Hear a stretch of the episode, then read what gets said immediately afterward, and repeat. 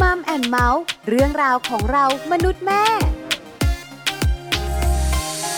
สวัสดีค่ะมัมแอนเมาส์เรื่องราวของเรามนุษย์แม่วันนี้อยู่กับดิฉันปาริตามีซับเหมือนเคย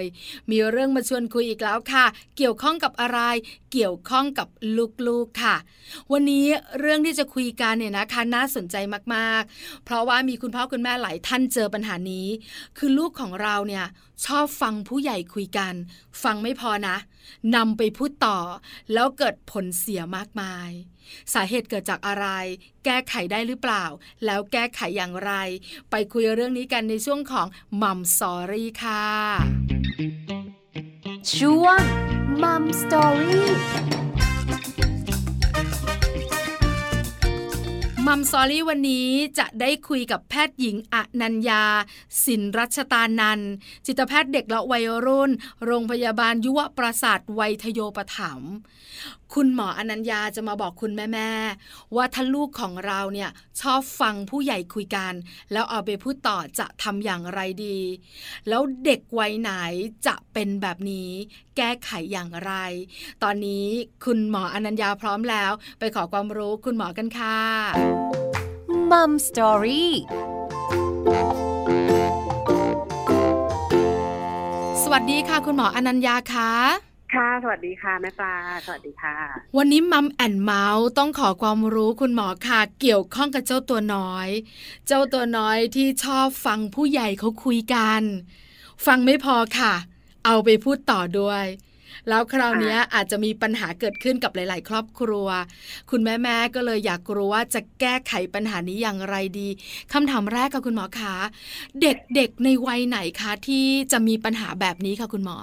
จริงๆที่เจอเนี่ยเจอมาตลอดนะคะคือเป็นได้ทุกวัยแหละค่ะแต่ช่วงที่พอเขาเข้าวัยรุ่นเขาจะไม่ค่อยสนใจเราแล้วเขาก็จะไม่ฟังว่าเราพูดอะไรแต่เด็กวัยสักช่วงอนุบาลปลายขึ้นประถมเนี่ยเขาจะเริ่มสนใจแล้วว่าผู้ใหญ่คุยอะไรกันมันมีเรื่องอะไรกันอะไรอย่างเงี้ยค่ะแล้วก็อีกอันนึงที่เจอลักษณะที่จะเจอได้ก็คือว่าเด็กบางคนเนี่ยเขาจะชอบสนใจคนอื่นนะคะเป็นแบบคนอยากรู้อยากเห็นนะคือเด็กบางคนเนี่ยเขามีโลกส่วนตัวของเขาอ่ะเขาก็มีกิจกรรมของเขาอะไรเงี้ยเขาก็จะไม่ค่อยมายุ่งกับเราเท่าไหร่แต่เด็กบางคนเนี่ยเขาอาจจะติดคุณพ่อคุณแม่มากหรือเขาว่าเป็นคนอยากรู้อยากเห็นเขาก็รู้สึกว่าโหสิ่งที่ได้ฟังเนี่ยโหมันเป็นเรื่องแปลกใหม่นะมันก็เหมือนเราอะค่ะเฮ้ยเรื่องนี้มัน exclusive อะ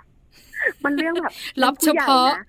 ใช่รับเฉพาะที่แบบเฮ้ยเด็กส่วนใหญ่ไม่รู้อะไรอย่างเงี้ยเฮ้ยฉันรู้อะไรอย่างเงี้ยมันก็เป็นสิ่งที่ทำให้เขาเนี่ยสนใจฟังสิ่งที่ผู้ใหญ่คุยกันค่ะค่ะคุณหมอคะเกี่ยวข้องไหมคะว่าเป็นลูกคนเดียวแล้วเหงาติดคุณพ่อคุณแม่แต่ถ้าเป็นเด็กที่เขามีพี่น้องหรือมีเพื่อนเล่นด้วยเนี่ยความสนใจเรื่องของผู้ใหญ่คุยกันจะน้อยลงอันนี้เกี่ยวไหมอะคะไม่เสมอไปค่ะนะจ๊ะคืออย่างที่บอกค่ะมันอยู่ที่พื้นนิสัยเด็กแต่ละคนมากกว่าค่ะบางคนก็มีเพื่อนเล่นนะบางคนก็มีพี่นะบางคนก็มีกิจกรรมที่ชอบทำนะแต่พอเป็นเรื่องผู้ใหญ่คุยกันเนี่ยหูกระดิกเลยค่ะคือบางทีเนี่ยเห็นเขานั่งเฉยๆอ่ะแต่เขาฟังค่ะอย่างที่บอกค่ะมันเป็นลักษณะนิสัยของเด็กบางคนที่เขาแบบอยากรู้อยากเห็นอะไรอย่างเงี้ยค่ะและการที่ได้รู้ได้เห็นเนี่ยโหมันแบบมันเจ๋งอ่ะเป็นเฉพาะคนไม่ได้เกี่ยวข้อการที่จะมีเพื่อนเล่นหรือกิจกรรมอะไรแต่เป็นความชอบของเขาใช่ค่ะใช่ค่ะคุณแม่หลายท่านเนี่ยนะคะนั่งคุยกับปลาแล้วก็สะท้อนบอกว่าขนาดลูกเล่นเกมนะเป็นเวลาที่เขาเล่นเกม แต่คุณพ่อคุณแม่คุยกันหรือว่าผู้ใหญ่คุยกันเนี่ยจะต้องแบบว่าเหลือกตามามองแล้วจะมีคำถามว่าใครแม่ทำไมล่ะแม่ทั้งที่ตัวเองก็ขับรถอยู่คุณแม่ก็รู้สึกว่าโอ้โหชอบมากจริงๆเรื่องคนอื่นแต่ถ้าเขาฟังแล้วคุณหมอขาเขาเก็บไว้ที่ตัวหรือคุยกับเรามันคงจะไม่เกิดปัญหาแต่คราวนี้เด็กๆมักจะไปพูดต่อแล้วหลายครั้งที่คุณแม่สะท้อนกับคุณหมอคือเขามีพฤติกรรมอาจจะลบๆกับคนที่เราพูดถึงโดยที่เราไม่รู้ตัวถ้าเป็นแบบนี้มันจะทำอย่างไรได้หรือว่าคุณแม่ๆจะจัดการอย่างไรดีอะคะคือจริงๆอันแรกเลยนะคะคือหลีกเลี่ยงก่อนค่ะคือหลีกเลี่ยงการที่จะพูดถึงคนอื่นในทางไม่ดีหรือเรียกว่านินทาการหนักให้ลูกฟังเพราะลูกก็จะรู้สึกว่าสิ่งพวกนี้มันเป็นเรื่องที่ทำได้แล้วมันเป็นเรื่องที่โอเคซึ่งจริงๆแล้วไอ้พฤติกรรมการนินทามันก็ไม่โอเคค่ะแต่ว่าบางทีอ่ะมันเมามอยกันแล้วมันเพลินนะคะอันนี้ก็ต้องเป็นอันที่เราระวังคือถ้าเกิดลูกอยู่แถวนั้นเป็นไปได้เราก็ไม่พูด แล้วถ้าเราใช้โค้ดลับแล้วเราคิดว่าลูกไม่รู้เนี่ยลูกก็รู้แล้วยิ่งเราใช้โค้ดลับเนี่ยลูกจะยิ่งแบบหูกระดิกหนักว่าคุยถึงใครเนี่ยมันต้องเป็นประเด็นที่น่าสนใจมากๆแน่ๆอะไรอย่างเงี้ยค่ะค่ะจริงค่ะคุณหมอคะเพราะว่าอย่างปลาเองเนี่ยอยากจะคุยถึงญาติตัวเองที่เป็นลูกพี่ลูกน้องแต่บังเอิญว่าลูกของเราเนี่ยก็สนิทสนมกับญาติท่านนี้เหมือนกันแล้วบางเรื่องเนี่ยอยากเล่าสู่กันฟังกับสามีเราก็ใช้โค้ดลับว่าคนข้างบ้านคือบ้านเราอยู่ใกล้กันอะไรอย่างเงี้ยอยู่ละแวกบ้านกันเราก็บอกว่าคนข้างบ้านเนี่ยเขาว่าอย่างนี้อย่างนี้อย่างนี้อะไรอย่างเงี้ยหันมาอ๋อป้าจุดๆๆใช่ไหมแม่คิดในใจรู้ใช่รู้หรือบางบ้านเนี่ยเลี่ยงไปใช้ภาษาจีนหรือเลี่ยงไปใช้ภาษาอังกฤษเนี่ยลูกยิ่งรู้เลยว่าเป็นท็อปปิกที่ไม่ให้ฉันฟังแน่ๆอย่างเงี้ยค่ะถึงได้แบบว่าเลี่ยงไปพูดเรื่องแบบเป็นภาษาอื่นที่แบบเขาจำไม่รู้อะไรอย่างเงี้ยค่ะเพราะฉะนั้นคืออันแรกเลยคือเราหลบเลี่ยงพยายามไม่พูดอันที่สองคือถ้าสมมติว่ามันเป็นเรื่องด่วนจำเป็นต้องพูดจริงๆอะไรเงี้ยค่ะเราก็อาจจะต้องบอกเขาว่าอันเนี้ยมันเป็นเรื่องของผู้ใหญ่เนาะมันเป็นเรื่องที่อาจจะต้องเกิดการปรับปรุงหรือเกิดการเปลี่ยนแปลงอะไรบางอย่างให้มันเกิดเรื่องที่มันดีขึ้นเพราะฉะนั้นเนี่ยเราจะคุยกันแค่นี้ไม่ได้เอาไปบอกคนอื่นต่อค่ะก็ต้องแบบบอกเขาแต่ว่าเด็กอาจจะทำได้คือต้องช่วงประถมไปแล้วอนุบาลเนี่ยไม่ค่อยรอดค่ะที่ดูคนไข้มาเนี่ยยิ่งเฉพาะเด็กสมาธิสั้นเนี่ยเขาจะแบบปากสว่างค่ะคือห้ามปากตัวเองไม่ค่อยอยู่อะค่ะเขารู้เนี่ยคือโลกรู้เพราะว่ามันอดไม่ได้อะเด็กสมัยสั้นจะมีลักษณะอันนึงคือแบบคุณหันพันแล่นปากกระจายเนี่ยมาต่อท่อถึงกันคิดปุ๊บพุ่งโป้งออกไปเลยอะไรอย่างเงี้ยค่ะอันนี้ก็จะเจอปัญหาบ่อยๆคือบางทีเนี่ยเขาก็ไม่ได้ตั้งใจหรอกแต่ว่ามันมีอินฟอร์เมชันอยู่ในหัวมันก็เลยหลุดออกไปอะไรอย่างเงี้ยค่ะอันนี้ก็เป็นอันนึงที่หมอถึงได้เน้นว่าเป็นไปได้เนี่ยคือเราไม่พูดเรื่องที่ไม่ดีของคนอื่นให้ลูกฟังเพราะว่ามันสุ่มเสี่ยงนะคะคุณหมอขาที่สำคัญมันอาจจะเป็นพฤติกรรมเลียนแบบที่เราเองไม่รู้ตัวว่าลูกของเราจะทำแบบนี้บ้างแล้วจะแก้ไขยากในอนาคตใช่ไหมคะคุณหมอขาใช่ค่ะคือบางทีมันไม่ใช่พฤติกรรมเลียนแบบอะค่ะนะคะมันเป็นลักษณะของการสร้างมาตรฐานของการพูดถึงคนอื่นแบบนี้อะว่าอันนี้มันเป็นเรื่องที่ปกติทำได้พ่อกับแม่ก็ทำเนี่ยแม่กับน้าก็ยังแบบพูดถึงป้าคนนั้นอะไรอย่างเงี้ยมันจะเหมือนว่าเป็นเรื่องธรรมดาสำหรับเขาไปใช่ค่ะมันจะเป็นเรื่องธรรมดาเป็นเรื่องที่ใครๆก็ทำคืออย่างแรกที่คุณหมอแนะนำคือคุณพ่อคุณแม่ขาหยุดไม่คุยเรื่องคนอื่นยิ่งเป็นในแง่ลบเนี่ยต่อหน้าลูกใช่ไหมคะอันนี้ข้อแรกเลยมีข้ออื่นๆไหมคะคุณหมอคะคืออันที่สองก็คือว่าถ้าสมมติว่าจะพูดหรือจำเป็นอย่างที่บอกอะค่ะถ้ามันจำเป็นจริงๆเราก็ต้องบอกว่าเรื่องนี้เราคุยกันในครอบครัวนะเราจะไม่ได้ไปเล่าให้คนอื่นฟังเพราะว่าอันนี้มันเป็นเรื่องที่อาจจะส่งผลกระทบกับตัวเราแล้วเราคิดว่ามันต้องมีการเปลี่ยนแปลงอะไรอย่างเงี้ยหรือแม่อึดอัดใจแม่ก็เลยเล่าให้พ่อฟังแต่ว่าเรื่องนี้พ่อกับแม่ก็ไม่ได้เอาไปพูดให้ใครฟังหรือก็ต้องไม่เอาไปพูดให้ใครฟังค่ะถ้าเป็นวัยประถมเนี่ยเขาจะเข้าใจใช่ไหมคะคุณหมอคะเขาจะพอเข้าใจค่ะใช่โดยเฉพาะประถม2ประถม3ไปแล้วเนี่ยเขาจะเข้าใจแม่ปลามีโอกาสได้คุยกับคุณครูประจำชั้นของลูกเนี่ยลูกชายของแม่ปลาอยู่ป.1 คุณครูประจำชั้นบอกว่า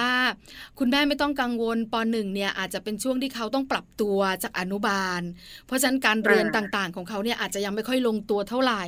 ป.2 ไปแล้วป.3 ไปแล้วเนี่ยเริ่มจะมองเห็นละว่าการเรียนของเขาจะเป็นอย่างไรเพราะอะไรก็คุณหมอขาพอป.2 ป.3 แล้วเนี่ยมันจะดูลงตัวหน่อยในการที่ลูกของเราจะจัดการชีวิตหรือว่าจะมองเห็นในบุคลิกของเขาแบบนี้ค่ะ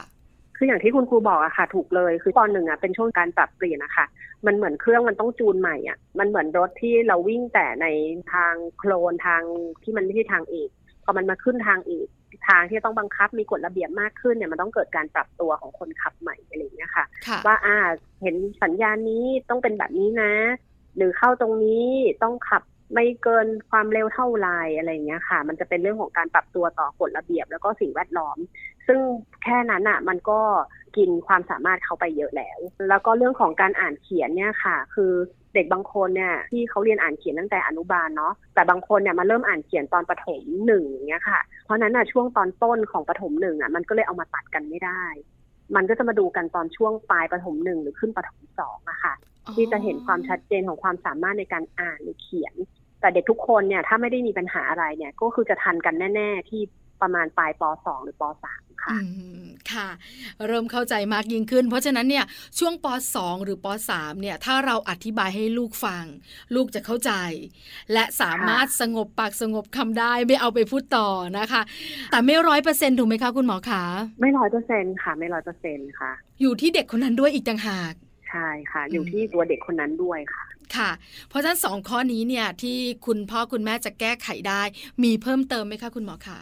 ค่ะคิดว่าหลักๆอ่ะเรื่องนี้ก็จะมีอยู่แค่นี้ค่ะแต่ที่หมอเชียร์ที่สุดคืออย่าพูดเรื่องไม่ดีของคนอื่นให้ลูกฟังอันนี้ดีที่สุดเลยตั้งแต่แบบว่าเคยใช้มานะคะอันนี้จะดีที่สุดคือต้องหลีกเลี่ยงไปเลยใช่ไหมคะใช่ค่ะเพราะฉะนั้นเนี่ยคุณพ่อคุณแม่ก็จะสบายใจไม่สุ่มเสี่ยงเนี่ยนะคะบางครั้งเราเป็นคุณพ่อคุณแม่เนี่ยบางเรื่องเราคุยกันในรถค่ะคุณหมอปลอดภัยสุดแล้วสำหรับคุณพ่อคุณแม่แต่หันไปมองลูกแล้วก็คิดว่าลูกไม่รู้หรอกไม่เป็นไรหรอกตาแป๋วนั่งมองเราซ้ายขวาซ้ายแม่พ่อหลังจากนั้นไม่นานสิ่งที่เราพูดหลุดลอดไปแล้วผู้ใหญ่บางคนฉลาดค่ะคุณหมอแอบถามเด็กแล้วก็มีคำพูดหนึ่งคำพูดว่าเด็กไม่โกหกใช่ไหมคะเด็กไม่โกหกแต่บางทีเด็กตีความผิดเด็กจับประเด็นไปเด็กบางคนยังจับประเด็นไม่เก่งอย่างเงี้ยจับไปแล้วเอาไปพูดเนี่ยแล้วก็จะตีความผิดแล้วเขาก็จะไปพูดในความเข้าใจของเขาก็จะทำให้ผู้ใหญ่แบบยิ่งไม่เข้าใจกันเนาะมีครูประถมเนี่ยเคยเล่าให้ฟังว่าถ้าอยากรู้เรื่องที่บ้านนะให้ไปถามเด็ก ครูประถมเนี่ยถ้าจะรู้ทุกเรื่องในบ้านในครอบครัวลูกเราบอกหมดแหละใช่ลูกเราบอกหมดเพราะว่าลูกเราเชื่อครูค่ะลูกแบบว่าไว้ใจครูครูคือทุกอย่างแต่คุณพ่อคุณแม่เนี่ยนะคะบอกอะไรก็ไม่ฟังนะสอนกันบ้านก็มีปัญหากันกับคุณหมอคะสอนคนละวิธีทำไม่เหมือนครูเขาก็จะเชื่อครูค่ะเพราะว่าโลกของเขาอ่ะมันก้าวออกจากครอบครัวแล้วโลกของเขาอ่ะสังคมของเขาอ่ะมันกว้างกว่าแค่ในครอบครัวแล้วตอนเขาเล็กๆเนี่ยโลกของเขาเนี่ยมีแค่ครอบครัวกับคนในครอบครัวแต่พอเขาก้าวสู่วัยอนุบาลอย่างเงี้ยค่ะเขาก็รู้แล้วว่าโลกเขาอ่ะไม่ได้มีแต่พ่อแม่นะแล้วก็เขาต้องการการยอมรับด้วยคือถึงแม้เขาจะเป็นเด็กนะคะแต่ว่าเขาก็รู้ว่าใครที่แบบว่าเรียกว่ามีอิทธิพลมีคุณค่าหรือว่ามีความสำคัญในบริบทที่เขาไปอยู่เนี่ยเพราะฉะนั้นเนี่ยอันนี้ก็เป็นเหตุหนึ่งที่ทำให้ลูกเนี่ยเชื่อครูเพราะฉะนั้นคุณครูป .1 เนี่ยนะคะจะรู้เรื่องของบ้านเรามากที่สุดอย่างที่คุณหมอบอกเลยนะคะเพราะฉะนั้นจะไม่แปลกใจเลยถ้าเป็นแบบนั้นคุณหมอบอกแล้วเหตุผลคืออะไรคุณหมอคะมีคำถามจากแม่นกบอกว่ามีลูกชายคนเดียววัย7ขวบอยู่ป .1 แล้วเหมือนกันค่ะคราวนี้ที่บ้านเนี่ยจะมีญาติผู้ใหญ่อยู่1ท่านเป็นคุณยายทวดอายุประมาณ85คุณยายท่านนี้ไม่ได้มีลูกแต่มีหลานที่เลี้ยงดูแล้วคุณยายค่อนข้างจะเรียกร้องคือทุกอย่างต้องทำให้ต้องดูแลใกล้ชิดท่านเรียกทุกคนต้องมาอะไรอย่างเงี้ยเพราะฉะนั้นเนี่ยมันก็เลยกลายเป็นว่าเสียงบ่นจากคนรอบข้างแม่นกบอกว่าตัวเองก็บ่นสามีก็บ่นบรรดาญาติพี่น้องที่ร่วมกันดูแลก็จะบ่นเพราะเสียงบ่นแบบเนี้ยไปเข้าหูลูกเขาก็บ่นกันปกติเอาอีกแล้วเห็นไหมเอาแต่ใจจริงๆเลยคนแก่อะไรอย่างเงี้ยแต่พอถึงวันที่ลูกของเราเดินไปที่บ้านนั้นไปเล่นบ้านนั้นเนี่ยแล้วยายทวดก็บอกว่าอ้าวหยิบแก้วน้ำให้หน่อยเขาก็ขี้เกียจอะหูทนลมอะแล้วเขาก็บอกว่าไม่เอาอะขี้เกียจยายทวดก็บ่นว่าเขาก็ลุกขึ้นมาแม่นกบอกตกใจวันนั้นมากแล้วก็บอกว่าก็นิสัยแบบนี้ไงเอาแต่ใจตัวเองคิดแต่เรื่องของตัวเองเห็นไหมไม่มีใครชอบสักคนยายทวดก็ร้องไห้ด้วยความเสียใจว่ารักหลานแต่ทำไมหลานพูดอย่างนี้หลานพูดแบบนี้ใช่แล้วแม่นกก็บอกว่าพยายามอธิบายเขาก็ยึดติดความคิดเนี้ยอยู่ในหัวของเขาแล้วทำอย่างไรดีคะคุณหมอก็ต้องพูดด้านบวกของคุณทวดบ่อยๆค่ะค่ะก็ใช้น้ำดีไล่น้ำเสียเนี่ยแหละค่ะเพราะว่ามันฝังไปแล้วอ่ะทีนี้เราก็ต้องโปรแกรมใหม่แต่จะไปแก้เนี่ยมันแก้ไม่ได้หรอกเพราะเขาเห็นทุกคนบ่นอย่างเงี้ยมาตั้งแต่เขาเล็กๆแล้ววิธีก็คือเราพูดในด้านดีของคุณทวดอะไรอย่างเงี้ยค่ะพูดไปเรื่อยๆไปเรื่อยๆเพื่อแบบว่าอย่างน้อยก็มีน้ำดีไปเติมน้ำที่ไม่ดีที่เขาฟังมาจากเรื่องของคุณทวดอะไรอย่างเงี้ยค่ะคือเราก็พูดถึงในแง่ของความเห็นใจการที่ท่านแก่แล้วอะไรประมาณนี้ใช่ไหมคะคุณหมอใช่ใช่หรือว่าพูดในเรื่องดีที่เราได้ทำอะไรให้คุณทวดเนี่ยคุณทวดนี่โชคดีนึงเลยนะเนี่ยถึงไม่มีลูกเนี่ยแต่ก็มีหลานๆช่วยดูแลดูซิมีเหลนด้วยอะไรอย่างเงี้ยเหลนก็น่ารักมากเลยเนี่ยคุณทวดใช้อะไรก็ช่วยคุณทวดรู้ว่าคุณทวดทำไม่ไหวอะไรอย่างเงี้ยค่ะค่ะแม่นกน่าจะมีวิธีแล้วเลยนะคะเพราะฉันพูดบ่อยๆเหมือนโปรแกรมเข้าไปใหม่อย่างนั้นเนอะคุณหมอเนอะใช่ค่ะแต่แบบต้องพูดแบบว่าพอมีเหตุแล้วพูดนะคะไม่ใช่อยู่ดีพูดขึ้นมาอะไรอย่างเงี้ย เขาก็จะเอ๊ะหมาไม้ไหนอะเนี่ยอะไรเงี้ยคือเด็กๆเดี๋ยวนี้เขาฉลาดจริงๆฉลาดมานานแล้วก็คุณหมอคะแต่พอปลามีลูกเองเนี่ยจะรู้ว่าโอ้โหไม่ธรรมดาจริงๆเด็กเนี่ยเขามีสิ่งที่เราคาดไม่ถึงใช่สิ่งเราคาดไม่ถึงเยอะมากค่ะคุณหมอจนบางครั้งเราไม่กล้าที่จะแบบคิดหรือว่าพูดอะไรชั้นเดียวอะค่ะคุณหมอคือต้องคิดค่อนข้างเยอะแทนใช่ค่ะอย่าไปคิดแทนเขาว่าอุ๊ยอันนี้ไม่รู้หรอกรู้แล้วแบบนี้เราต้องคุยกับเขาบ่อยขนาดไหนเพราะส่วนใหญ่ได้ยินเสียงคุณแม่พูดว่าบอกลูกครั้งเดียวในหลายๆเรื่องเนี่ยไม่สำเร็จหรอกเราต้องพูดย้ำบ่อยๆย้ำบ่อยๆสำหรับเด็กๆวัยประถมหรืออนุบาลแบบนี้ค่ะคุณหมอเราจะบอกเขาบ่อยขนาดไหนสิ่งที่เราอยากจะได้จะเกิดผลค่ะคือค่ะการบอกบ่อยอ่ะมันต้องแยกกับการบ่นนะคะบางทีเราบอกอ่ะบวกบ่นแล้วลูกก็เลยไม่ฟังเลยเพราะลูกตีความว่าพอแม่อ้าปากคือบ่นทีนี้ถ้าเราจะบอกให้เขาทำอะไรเนี่ยคือเทคนิคหมอคือว่า1คือเราต้องเรียกความสนใจให้เขาสนใจเราก่อน2คือเราแน่ใจแน่ๆว่าเขาฟังเราอยู่3ก็คือว่าถ้าเกิดว่าไม่แน่ใจว่าอันเนี้ยเขาทำเป็นหรือไม่เป็นให้พาเขาทำแล้วเวลาเขาทำเนี่ยเราก็ยืนอยู่ใกล้ๆเพื่อดูว่าโอเคได้ไหมอะไรอย่างเงี้ยค่ะแล้วพอเขาทำได้อย่างเงี้ยเราก็สะท้อนให้เขาเห็นว่าเฮ้ยเราชื่นใจเราชื่นชมในสิ่งที่เขาทำในเรื่องอะไรอะไรอย่างเงี้ยค่ะเพื่อเป็นตัวกระตุ้นให้เขาอะรู้ว่าอ๋อพฤติกรรมแบบนี้นะมันจะได้รับความสนใจในเชิงบวกหรือได้รับคำชมอะไรอย่างเงี้ยค่ะแปลว่าเราต้องทำแบบนี้เป็นเนืองๆสิคะถูกไหมคะคุณหมอสมมติปลาอยากให้ลูกของปลาเนี่ยถูบ้านเราก็จะต้องบอกเขาแล้วก็อยู่ใกล้ๆเขาแล้วคอยแนะนำเก้าอี้ตัวนี้หนูออกมาก่อนนะลูกแล้วอันนี้หนูถูเข้าไปอะไรอย่างนี้ใช่ไหมคะใช่ใช่หรือว่าบอกเขาว่าโอ้โหหนูเก่งมากเลยเนี่ยหนูรู้ใช่ไหมว่าใต้โต๊ะเนี่ยมันฝุ่นเยอะหนูเลยขยับเก้าอี้ออกมาเนี่ยเยี่ยมจริงเลยอะไรอย่างเงี้ยเขาก็จะรู้แล้วภูมิใจคำชมสำคัญนะคะคุณหมอคะใช่ค่ะคำชมนี่สำคัญเพราะมันเป็นตัวฟีดแบ็กให้ลูกอ่ะแบบอยากจะทำพฤติกรรมนั้นอีกค่ะแล้วทำให้เขารู้สึกว่าการทำดีของเขาเนี่ยมีคนเห็นแต่คำชมเนี่ยต้องเป็นคำชมที่แบบว่าจริงใจเหตุการณ์นั้นเกิดขึ้นจริงแล้วก็ควรจะเป็นการชมที่มันสะท้อนให้เห็นพฤติกรรมชัดๆว่าพฤติกรรมอะไรเนี่ยที่เขาได้รับคำชมเช่นแบบว่าดีเก่งฉลาดสวยอย่างเงี้ยมันกว้างไปค่ะชมให้ตรงจุดว่าหนูถูบ้านสะอาดจังเลยแบบนี้ใช่ไหมคะคุณหมอคะใช่ใช่ค่ะใช่โอ้หนูกวาดบ้านดีมากเลยไม่มีฝุ่นเลยใต้โต๊ะหนูก็กวาดเรียบเลยอาจลูกก็รู้แล้วอ๋อใช่ฉันต้องคอยเล็งใต้โต๊ะไว้อะไรอย่างเงี้ยอ๋อถึงว่าเวลาเราชมเขาจะยิ้มแป้นและขอเราทำบ่อยๆคุณหมอแม่ให้ถูบ้านไหมวันเนี้ยอะไรอย่างเงี้ยค่ะใช่วัยเนี้ยค่ะต้องแบบอย่างนี้เพราะว่าพอเดี๋ยวเขาโตอีกหน่อยมันจะมีความอยากทำนู่นทำนี่ของตัวเองจนเขาก็จะลืมสิ่งที่เราแบบมอบหมายไปหรือว่ามันมีความอยากเข้ามารบกวนทำให้เขาจะไม่ทำในสิ่งที่เคยทำค่ะเพราะฉะนั้นเนี่ยถ้าอยากให้ลูกเปลี่ยนพฤติกรรมหรือว่ามีพฤติกรรมอื่นๆที่เราอยากได้ในมุมดีๆเนี่ยก็ต้องชวนเขาทำอยู่ด้วยแล้วก็ทำกันบ่อยๆใช่ไหมคะใช่ค่ะอย่างการที่เราไม่อยากให้ลูกเนี่ยพูดเรื่องคนอื่นเราก็ต้องเป็นคนต้นแบบที่ดีโดยการไม่พูดเรื่องคนอื่นก่อนใช่ไหมคะใช่ค่ะคุณหมอคะแล้วถ้าสมมุติคุณพ่อคุณแม่หลายท่านอาจไม่เห็นความสำคัญเรื่องนี้ลูกจะไปพูดก็ไปพูดเถอะไม่มีใครเชื่อหรอกใช่ไหมคำพูดของเด็กอะไรอย่างเงี้ยพอมาถามเราเราก็บอกสิเราไม่ได้พูดหลายคนอาจจะแบบอย่างเงี้ยคือเหมือนกำปั้นทุบดินชนหัวชนฝา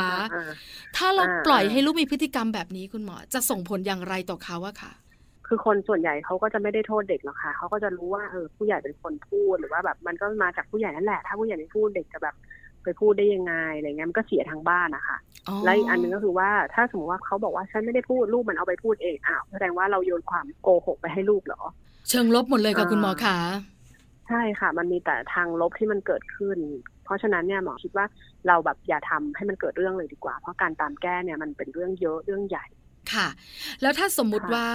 เรื่องนั้นอาจจะเป็นเรื่องที่ไม่ได้ใหญ่โตไม่ได้กระทบคนที่โดนเราพูดลับหลังไม่ได้มาว่ากล่าวเรา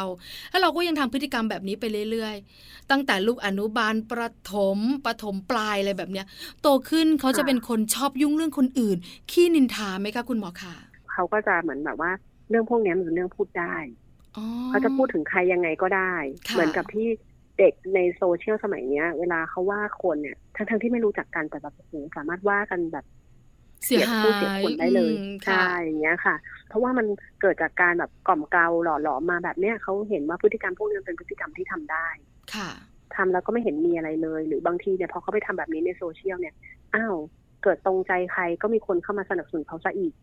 ก็ยิ่งทำให้เขามีพฤติกรรมแบบนี้มากขึ้นเรื่อยๆนะคะเพราะฉะนั้นก็จะเป็นผลเสียของเขาในอนาคตกับการอยู่ร่วมกับคนอื่นนะคุณหมอโน้ตถูกค่ะใช่และอย่างยิ่งหน่อยเพื่อนก็จะไม่ชอบค่ะสัมพันธภาพกับเพื่อนก็จะไม่ดีค่ะหลังจากนั้นจุดคุณแม่คงนึกออกว่าลูกของเราจะเป็นอย่างไรในอนาคตเพราะวันหนึ่งเขาโดดเดี่ยวนะคุณหมอนะเราก็เคยเจอเนอะถ้าวันหนึ่งเราโดดเดี่ยวเราไม่มีใครอยู่ข้างๆในวันที่เราสุขและทุกข์เนี่ยมันเป็นความรู้สึกเจ็บปวดนะคะใช่ค่ะเพราะฉะนั้นคุณแม่คุณพ่อนะคะอาจจะมองเป็นเรื่องเล็กอาจจะมองว่าไม่ได้สำคัญแต่วันนี้เนี่ยถ้าได้ฟังปลาคุยกับคุณหมอจะรู้ว่ามันเป็นเรื่องสำคัญในอนาคตของลูกและปัจจุบันของลูกมากๆคุณหมอคะส่วนใหญ่เนี่ยเวลาช่างจำนันจาเนี่ยจะเป็นเด็กผู้หญิงเด็กผู้ชายจะไม่ค่อยเป็นหรือพอโตแล้วก็จะเป็นเพศหญิงที่จะเม้ามอยมากกว่าเพศชายถ้าสมมุติว่าคุณแม่มีลูกที่เป็นเพศชายอาจจะไม่ต้องกังวลเรื่องนี้ไหมหรือว่าคุณแม่ที่มีลูกเป็นเพศหญิงต้องระวังเรื่องนี้มากกว่าแบบไหนคะคุณหมอคะจริงๆไม่ต่างกันค่ะแม่ปลาลูกชายลูกสาวเราก็ควรจะทำแบบนี้เหมือนกันหมดเพราะว่าถ้ามันเกิดขึ้นมาแล้วเนี่ยจะแก้ปัญหากันยาวแก้ปัญหากันเยอะเนี่ยค่ะเด็กผู้ชายสมัยนี้ก็นินทาเก่งค่ะโอ้โนเด็กผู้ชายสมัยนี้ก็ปากร้ายนะคะมีค่ะเด็กผู้หญิงอาจจะชอบจับกลุ่มคุยกันมากกว่าก็เลยจะเป็นโอกาสที่ทำให้เขาเกิดพฤติกรรมแบบนี้ได้มากแต่ว่าไม่ได้หมายความว่าเด็กผู้ชายจะทำไม่ได้เด็กผู้ชายก็ทำเป็นเหมือนกันเพราะฉะนั้นเนี่ยไม่ว่าจะเป็นเพศหญิงหรือเพศชายเสี่ยงเหมือนกันถ้าเขาเห็นคนต้นแบบที่ไม่ถูกต้องหรือไม่เหมาะสมใช่ไหมคะคุณหมอใช่ค่ะใช่แล้วถ้าเป็นแบบนี้เนี่ยเราตัดไฟแต่ต้นลมโดยการที่เราจะไม่พูดเรื่องคนอื่นต่อหน้าลูกไม่ว่าจะคุณพ่อหรือคนในครอบครัวต้องตกลงกันไปในแนวเดียวกันแบบนั้นใช่ไหมคะใช่ค่ะอีกประเด็นหนึ่งที่หมอคิดว่ามันเป็นเรื่องสำคัญเลยก็คือว่าการที่แบบพูดถึงแต่คนอื่นน่ะมันไม่ได้ย้อนกลับมาที่ตัวเขาแล้วมันจะไม่เกิดการพัฒนาตัวเองขึ้นมาเพราะพอมันมีปัญหาอะไรอ่ะมันก็จะพุ่งไปที่คนอื่นเสมอก่อนเหมือนที่เราเคยได้ยินบ่อยๆว่าเนี่ยทำไมโทษแต่คนอื่นไม่โทษตัวเองเพราะว่ามันมีแต่เรื่องไม่ดีของคนอื่นเนี่ยมันอยู่ในใจเขามาตั้งนานแล้วมาได้เรื่อยนะคะเพราะนั้นเวลามีเรื่องอะไรเนี่ยแล้วเราจะแก้ปัญหายังไงต้องเริ่มจากตัวเราก่อนค่ะนอกเหนือจากการไม่คุยเรื่องคนอื่นให้ลูกได้ยินเนี่ยยังต้องปลูกฝังเรื่องการที่จะให้ลูกเนี่ยรู้จักตัวเองด้วยใช่ไหมคะคุณหมอคะใช่ค่ะเราฟังเรื่องนี้เรารู้สึกยังไงหรือว่ามีคนมาทำแบบนี้กับเราแล้วเรารู้สึกยังไงแล้วเราจะทำยังไงให้เรื่องนี้มันดีขึ้นแบบนี้เนี่ยเวลาคุณแม่เม้ามอยกันเพื่อนๆแม่จับกลุ่มกันเนี่ยแล้วลูกอยู่แถวนั้นก็ไม่ได้สิคะคุณหมอขาแบบเนี้ยต้องระวังมากเลยค่ะอย่างเวลาแบบว่าหมอมีเพื่อนๆมาทานข้าวที่บ้านเนี่ยโอ้ลูกหมอจะแบบดีใจมากเลยวันนี้ได้นอนดึกใช่ไหมแม่วันนี้เพื่อนแม่จะคุยเรื่องอะไรกันอย่างเงี้ยวันนี้ก็บอกว่าหมดเวลาเด็กกินข้าวละได้เวลาเด็กขึ้นนอนอย่างเงี้ยแล้วก็อาจจะต้องเสียสละพ่อหรือแม่คนหนึ่งเอาลูกขึ้นนอนเพื่อป้องกันเนอะคุณหมอโนใช่ค่ะใช่เพราะว่าเขาจะฟังแล้วเขาก็จะแบบว่าอ๋อแล้วอะไรอย่างเงี้ยแล้วเวลาไปเจอแบบว่าเพื่อนแม่คนนี้ใช่ไหมที่แม่พูดถึงใช่ใช่อันตรายมากคุณหมอค่ะหรือบางครั้งป้าเคยเจอนะอ๋อแม่อย่ามาโม้เลยแม่คุยเรื่องป้าจุดๆคนนี้ใช่ไหมแล้วพอถึงเวลาไปเจอคุณป้าพฤติกรรมเปลี่ยนจะรู้สึกเหมือนแบบว่าไม่ชอบเขาไม่ค่อยอยากคุยด้วยไม่ยกมือไหว้โอ้เราใจหายแวบเลยอะคุณหมอเขาฟังไงค่ะเขาฟังแล้วเขาจำแล้วเด็กอะค่ะมันมีขาวกับดำอะค่ะมันไม่มีตรงกลางเขาจะไม่รู้ว่าจริงๆว่ามีตรงกลางอยู่นะถึงแม้เราจะพูดถึงเขาได้แต่เขาก็มีด้านดีที่เราคบกับเขาเพราะเขาก็ยังมีด้านดีค่ะ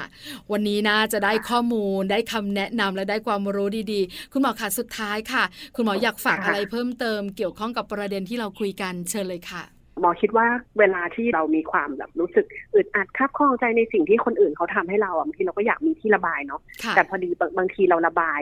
แล้วเด็กน้อยๆที่อยู่รอบๆข้างตัวเราล่ะเขาซึมซับสิ่งเหล่านี้ไปด้วยนะคะมันจะทำให้เขาเรียนรู้วิธีการแก้ปัญหาที่อาจจะไม่ค่อยถูกนักคือถ้าเราแบบโอเครู้ตัวนิดนึงปรับตัวเองนิดนึงเราก็จะทำให้เราสามารถจะกล่อมเกลาลูกและสอนให้ลูกมีวิธีการแก้ปัญหามีวิธีการจัดการกับความเครียดวิธีการรับมือกับคนเนี่ยโดยที่มีเราเป็นต้นแบบที่ดีค่ะ ค่ะคนต้นแบบสำคัญเสมอสำหรับลูกๆโดยเฉพาะคนต้นแบบอย่างคุณพ่อคุณแม่นะคะวันนี้มัมแอนด์เมาส์ขอบพระคุณคุณหมออนัญญามากๆสำหรับความรู้และคำแนะนำดีๆขอบพระคุณค่ะคุณหมอขาค่ะค่ะแม่ปลายินดีค่ะสวัสดีค่ะค่ะสวัสดีค่ะสวัสดีค่ะ Mom Story